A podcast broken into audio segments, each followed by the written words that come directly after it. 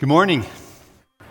It's great to see you all here this morning. We are already to the end of our Intentional Life series. Next week, we're going to begin a five week series from the book of Colossians, and we're going to go through this short epistle, this four chapter epistle, um, in five weeks, uh, just kind of covering the high points of it. Um, it's entitled A Life Worth Living. Um, it's a sister series, so to speak, to this intentional life series. We're going to look at Colossians and say, how do we intentionally live a life that's worth living? And it not only has that benefit, it has the added benefit of, of creating in us, I think, a winsome life, uh, a life worth inviting others uh, to join us in. And so it has those two benefits. Uh, we have written a study guide to go along with this five week Colossians series. This is available out at the um, small group kiosk. You can just go out there and pick one of these up. This is our own material. We wrote it, it's our language, it's for our church, and it'll be a great study aid uh, for those of you who like to do this kind of thing. You can use it individually, you can use it with your family. You can use it, of course, in small group setting or, or whatever. But we want to invite you to, to, to use this resource. It's, it's available for you. It, does, doesn't cost you anything. You can just pick it up out at the uh, uh, small group kiosk. Well, this morning we conclude our Intentional Life series.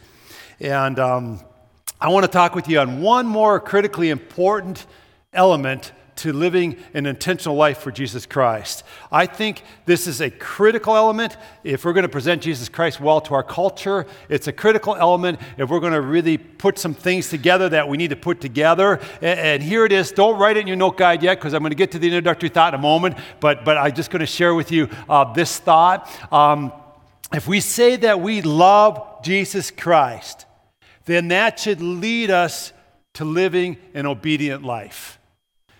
Love should lead to o- obedience. That's the critical link that we're going to look at this morning. We have to be very intentional in, in that regard. I'm going to begin this morning by reading to you from um, John chapter 14. Let me give you some backdrop. Prior to what I'm going to read this morning, Jesus has told his disciples, Don't let your hearts be troubled.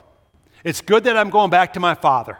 Because if I go back to my Father, I'll prepare for you a place, and I'll come and take you to be with me there. And then he tells them, You have to live a life of faith. God is going to have you do greater things than I've been doing, which I'm sure blew a circuit in their minds. And he, and he, and he, and he goes on then to give this critical teaching that I'm about to give to you this morning, found in John chapter 14, verses 15 through 26. And he puts together love and obedience. Listen to what he says here. If you love me, keep my commands. And I will ask the Father, and he will give you another advocate to help you and be with you forever, the Spirit of truth. The world cannot accept him because it neither sees him nor knows him. But you know him, for he lives with you and will be in you. I will not leave you as orphans. I will come to you. Before long, the world will not see me anymore, but you will see me. Because I live, you also will live. On that day, you will realize that I am in my Father, and you are in me, and I am in you. Whoever has my commands and keeps them is the one who loves me. The one who loves me will be loved by my Father, and I too will love them and show myself to them. Then Judas, not Judas Iscariot, said, But Lord, why do you intend to show yourself to us and not to the world? Jesus replied, Anyone who loves me will obey my teaching. My Father will love them, and we will come to them and make our home with them. Anyone who does not love me will not obey my, my teaching. These words you hear are not my own, they belong to the Father who sent me. All this I have spoken while still with you. But the advocate, the Holy Spirit, whom the Father will send in my name, will teach you all things and will remind you of everything I have said to you. So, whenever I come to this like critical teaching moments in the Bible, I have this habit. I try to put big truths of God into memorable sayings so that I recall them and I easily uh, can go back to them. From what Jesus revealed to us in this teaching I just read to you, a way of succinctly remembering what he said is to, to really put this connection together. If I say that I love Jesus, then that means I will what? Obey him. Love leads to obedience. Love, obedience, okay?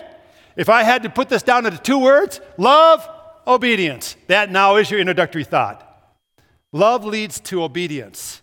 If I say I love Jesus, that means I will obey his commands. This is a simple but profound link that we must understand and we must live it out on purpose. If I say and I proclaim that I love Christ, then my life should be the product of that love and, and illustrative of obedience to Him. Love leads to what? Love leads to what? All right. I want to take a tangent with you for a moment.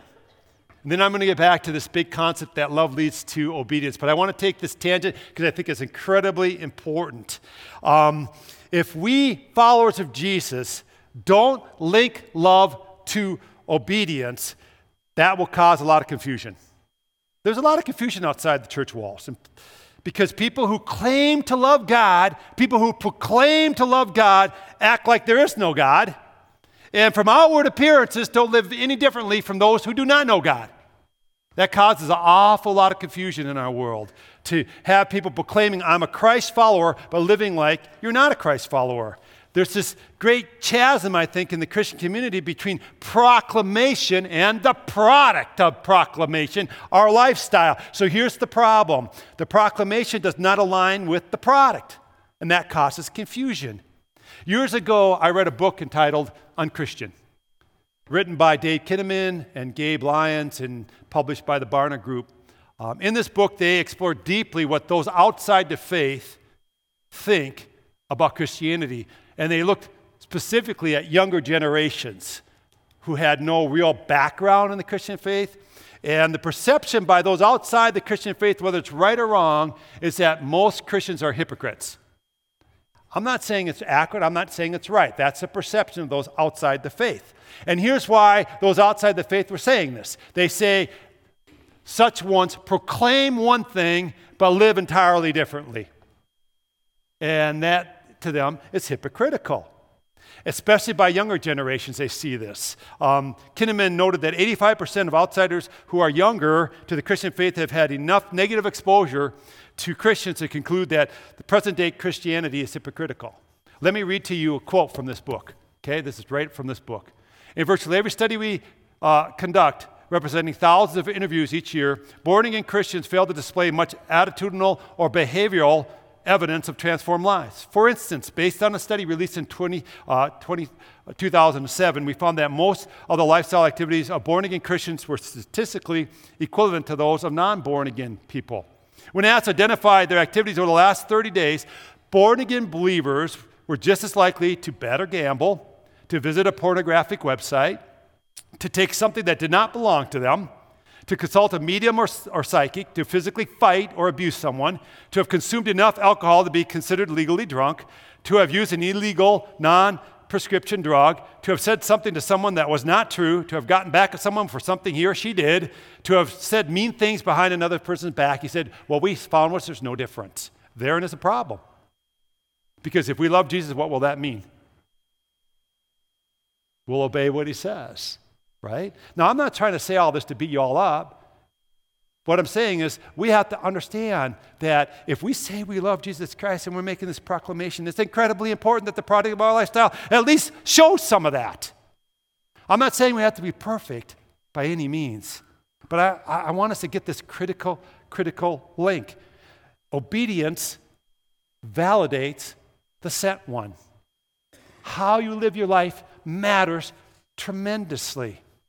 So I'm done with the tangent, okay? I'm going to take us right back to our, our, our big thought this morning. The love leads to obedience. In fact, if we were to write a big thought down for this section of scripture, it would go like this If you love Jesus, you will obey his commands, all right? So that's just expanding on love leads to obedience. If you love Jesus, you obey his commands. And we need to get the importance of something here when, when we make this link. Love leads to obedience. I think when we think of the word obedience, whether you're inside the church or you're outside the church, especially when you think of obedience to the Lord's commands, we tend to naturally default to the prohibitive side of the commandments. The don't do something. Don't do this, don't do that, don't do this, don't do that. But what we have to understand as followers of God is that there's a proactive side, there's a to do side of the commands that maybe is more important. People need to see us doing right, not only not doing wrong. Amen? Yeah, I just said that right. Right? Anyway, if I didn't, you know what I just said. So we have to get to the promotion side uh, of obedience as well as the prohibitive side of obedience. Think of the Ten Commandments. Oftentimes we look at them in the negative, the prohibitive side. They come across prohibitive. Have no other gods. Do not make false idols. Do not misuse the name of God. Do not murder. Do not commit adultery. Do not steal. Do not give false testimony. Do not covet. That, that's kind of looking at them as, as prohibitive. Don't do something, right? But you know, even contained in the Ten Commandments is this promotion side. So if, if, we're, if we're not supposed to, like, say, misuse the name of God, what, what, we're, what we're being told is reverence the name of God. Hold this name up as holy. Don't succumb to cultural things like OMG acronyms. Don't use that stuff. Don't make God's name common. Have a moment of worship every time you mention his name. It's not that we're just not supposed to misuse the name of God, we're supposed to reverence the name of God. Amen? And people need to see that from us. And so when it says, do not steal, okay, we know, don't steal. That's a prohibited side.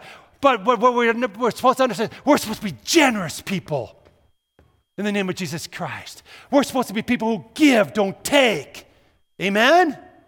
To see, so there's a positive kind of promotion side even of the Ten Commandments, if you begin to read them right. But then elsewhere, like in Romans 12, there's a whole bunch of to do teaching that the body of Christ is supposed to get. In Romans 12, the Apostle Paul, in the inspiration of the Holy Spirit, says, Listen, as the body of Christ, there are some things you need to be doing and need to be about because God has graced you. He's empowered you to live your life entirely differently. So if He's empowered you with the gift of prophecy, then be a truth teller. Do that ministry in culture and in the church. If He's gifted you to serve, then serve diligently, giving your life for the cause of Jesus Christ. If He's given you the gift of teaching and you're good at that kind of thing, then use that gift because it's a divine way of God's truth being presented to culture and to the church. If He's given you the ministry of encouraging, then you encourage a culture that's by and large beat down all the time, if He's given you the ministry of giving, then do it with generosity. If He's given you the, the ministry of leadership, then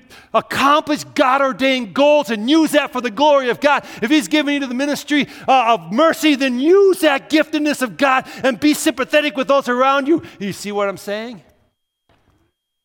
God has given us a lot to do things.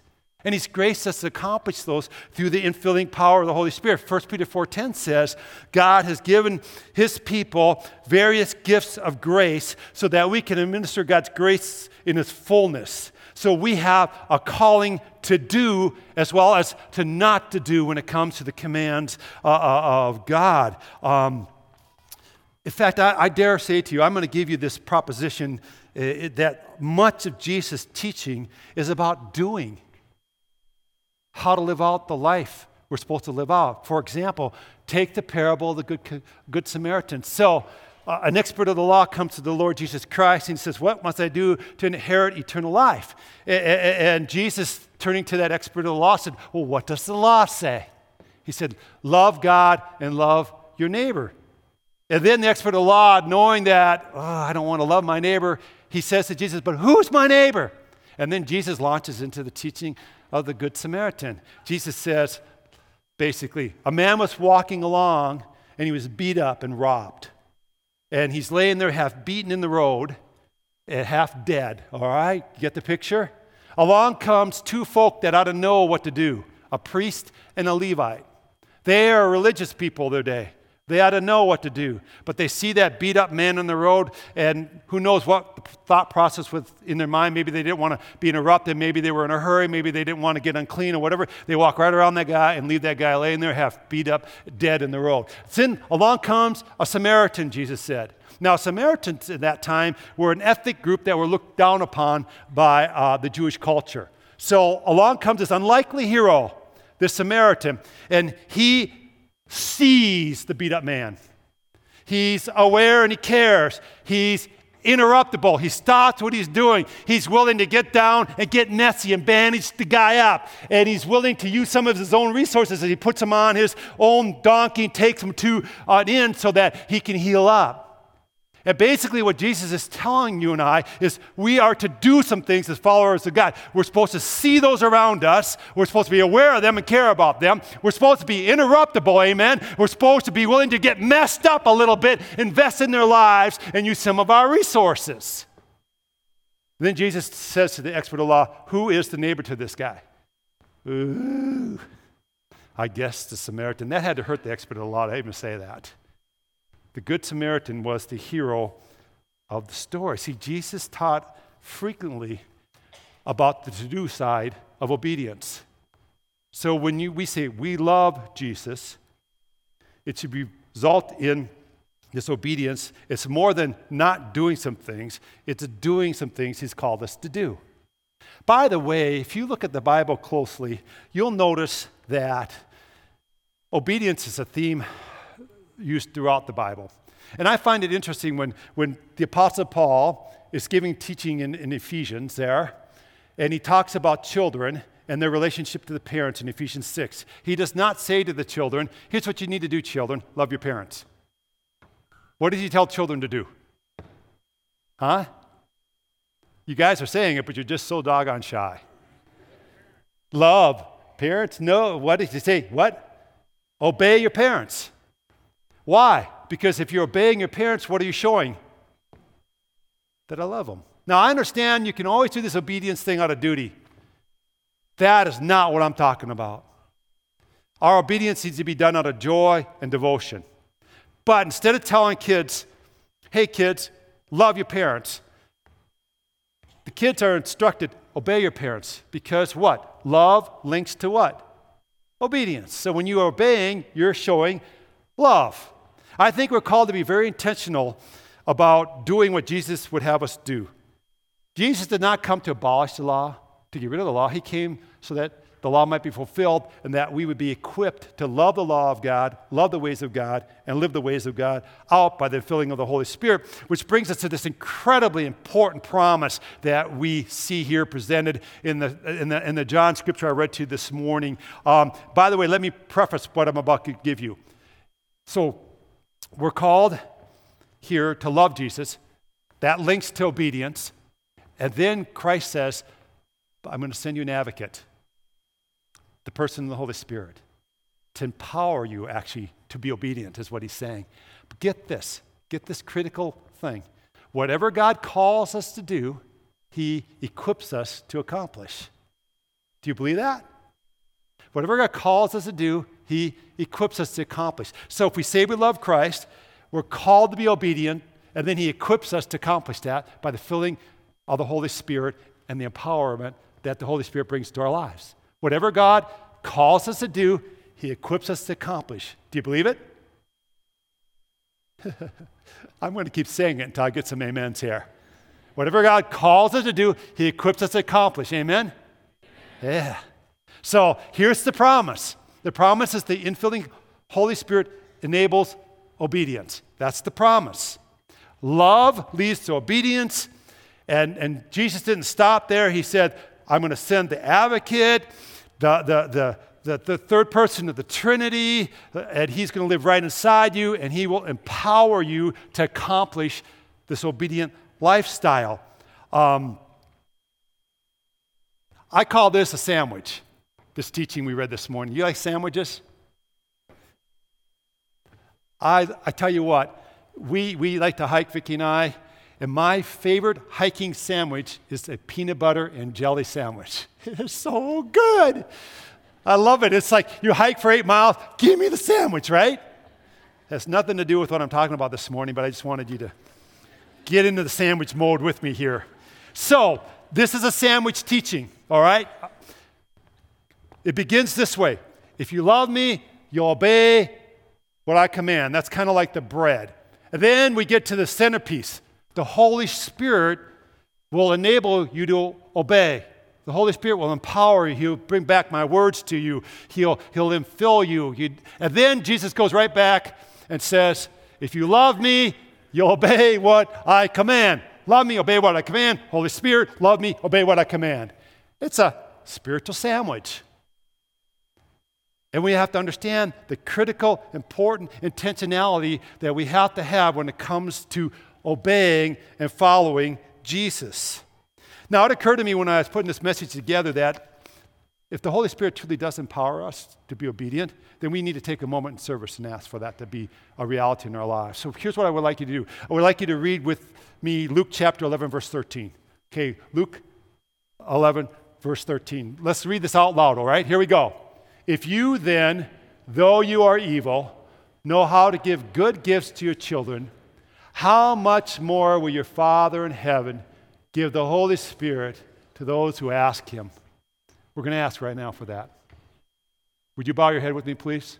Lord God, in obedience to this scripture from Luke, in obedience to the John text we read this morning, we ask that you would fill each one of us with your Holy Spirit today. Now, I know, Jesus, for us to be filled with the Holy Spirit, we have to receive you as, as our Savior and Lord. So, if anyone hasn't done that yet, I pray for that to occur even in the quietness of this moment.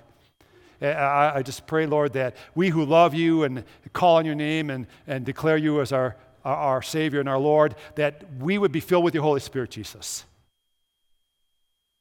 That, that we would count on the Holy Spirit living in us to enable us and to empower us to be doers of the word and not hearers of it only.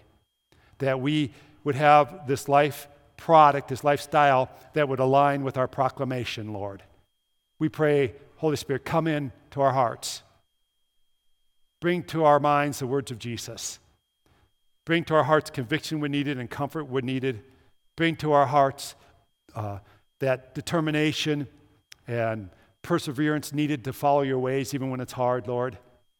We pray these things in your name, Jesus, and we count on your promise. Amen. So I want to get intentional with you for just a moment to, to, as kind of a way to end the message here today.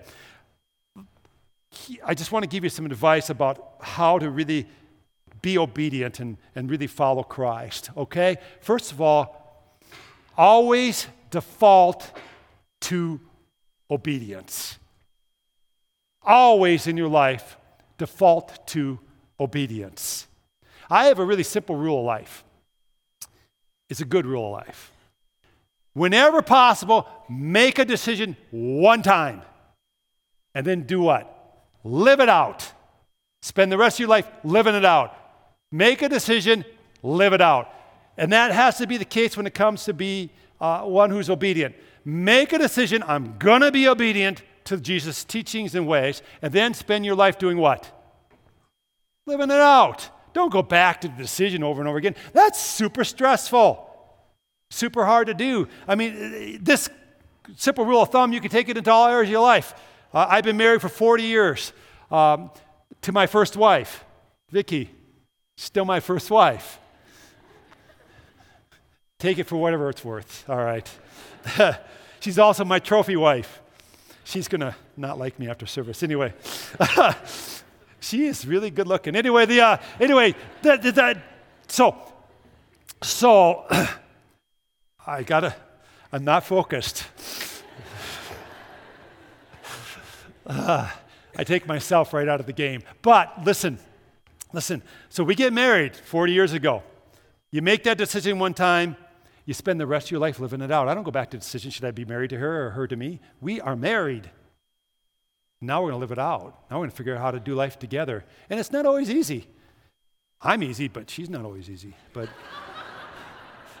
wow. That's so not true. Okay, here we go. That's so not true. All right. Um, I digress. Anyway, same could be looked at when it comes to raising your children. God calls us to raise up a godly generation of kids. Make that decision. I'm going to raise my kids to know Jesus. I'm going to teach them in the byways and the highways. I'm going to teach them when they get up in the morning, when they go to bed at night. I'm going to live for Jesus. Now, that doesn't guarantee your kids will turn out. it does not guarantee that they'll be the model Christian. But you, parents, make a decision and live it out. Just make a decision and live it out. And that's what we need to do with obedience. We, we know that if we say, I love Jesus, it should lead to obedience, and I need to live it out. And the good news is that the Holy Spirit empowers us to do that. Isn't that cool? I love uh, some of the interviews that happened with the Philadelphia Eagles after the Super Bowl. I, I, I really was impressed by their coach.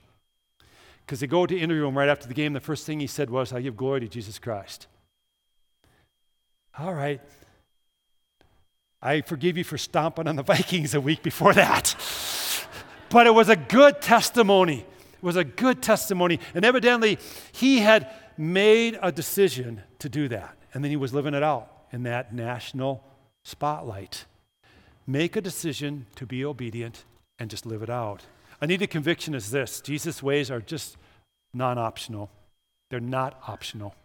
You just have to see I have one choice I follow you, Jesus. That's my only choice. Years ago, when I was doing youth here at uh, Grace Point, um, we sang a song. Some of the youth last hour, that, they're not youth anymore, they're like adults with kids. Anyway, were telling me they remembered the song. It was by uh, DeGarmo and Key, written in 1985, and it goes, I don't want to be, I don't want to be a casual Christian. I don't want to live, I don't want to live a lukewarm life because I want to light up the night with an everlasting light. I don't want to live a casual Christian life. It goes on to say, This life is filled with strong distractions. One pulls from the left, one pulls from the right. I've already made up my mind. I'm going to leave this world behind. I'm going to make my life a living sacrifice. Good song of intentionality. In fact, it could be a good song for our Intentional Life series. I don't want to be a casual Christian. I'm going to do my life very much on purpose. I've made up my mind. I'm going to leave this world behind, and I'm going to make my life a living sacrifice. I, I take this into the context of today's message. I love Jesus. I don't want to live a casual life. That's going to lead me to this place of obedience. I'm going to follow the way to Jesus as the best way, they're the only way. And I'm going to count on the fact that the Holy Spirit fills me and equips me to be an obedient follower of the Lord Jesus Christ. Here's a second suggestion if you want to live an intentional life pray that God graces you with love uh, to love his ways and commands.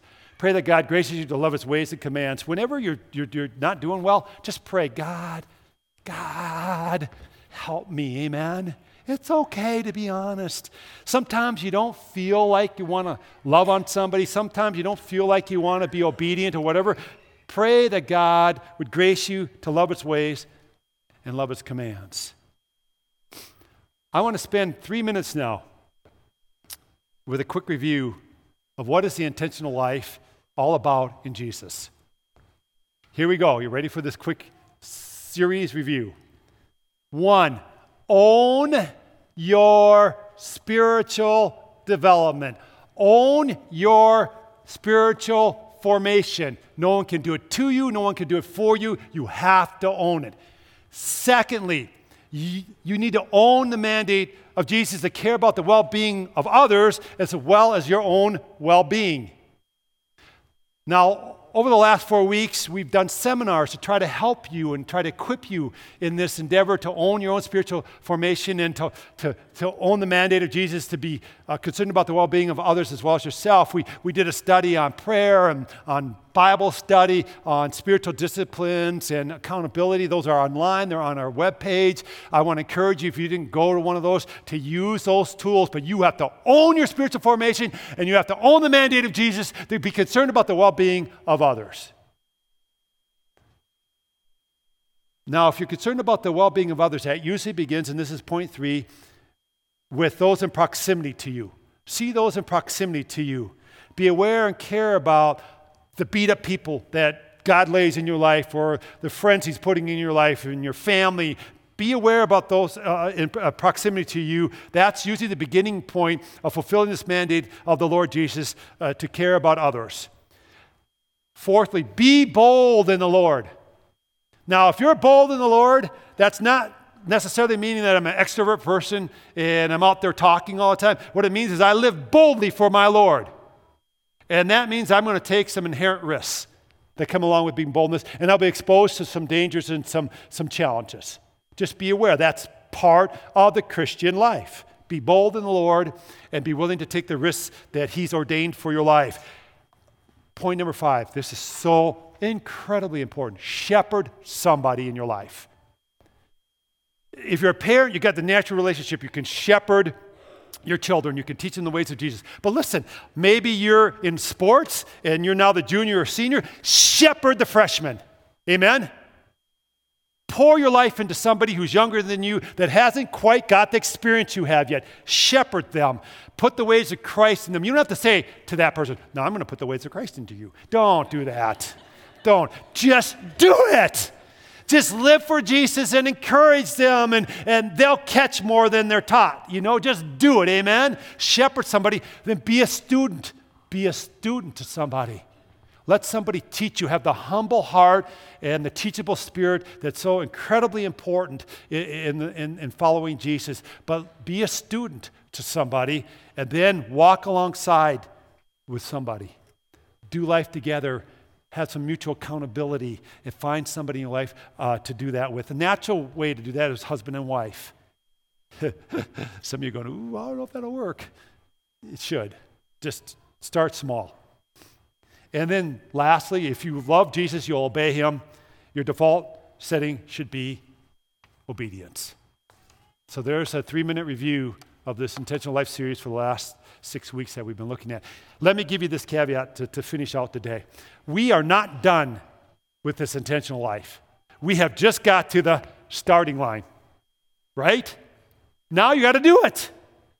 Now you can spend the rest of your life doing this kind of thing, being intentional. So don't kind of look at this as, as oh, we're through that series, now on to other things. No, no, no, no, no, no, no, no, no. Be intentional in following Jesus Christ. Live it out.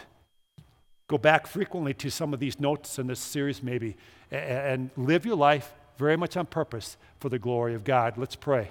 Would you bow your heads? Lord God, I want to thank you for the last six weeks and this uh, opportunity to just dive deeply into this subject matter of what does the intentional life in Jesus look like? And I've just described it, Lord, succinctly here in this review. And I pray, Lord, that we would own our own spiritual formation, that we would not count on others to do it for us or expect others to do it into us, but that we, God, would be submissive to you and that we would be pursuing you and on fire for you and seeking you with all our heart, soul, mind, and strength, Lord, that we just be going after you hard and understanding that it falls on us so I pray that you would endue each one with that desire, Lord, and that you would anoint our lives this way. God, I, I, know that you've mandated that we are concerned to care about others around us. I pray we see others in proximity to our lives, that we truly would care about people around us, Lord, and that we, like the Good Samaritan, would be aware, that we'd be interruptible, that we'd get a little messy, that we'd even use some resources to help those uh, uh around us, Lord. And I pray, Lord God, that, that you would just, uh, just, just bless us, Lord with uh, boldness. Sometimes, you know, it can be a fearful thing to just even say, I love Jesus, or to follow you out loud. Give us that boldness, Lord. Help us to take the inherent risks associated with that boldness. And God, then grace us to shepherd someone, be a student to someone, to walk alongside someone.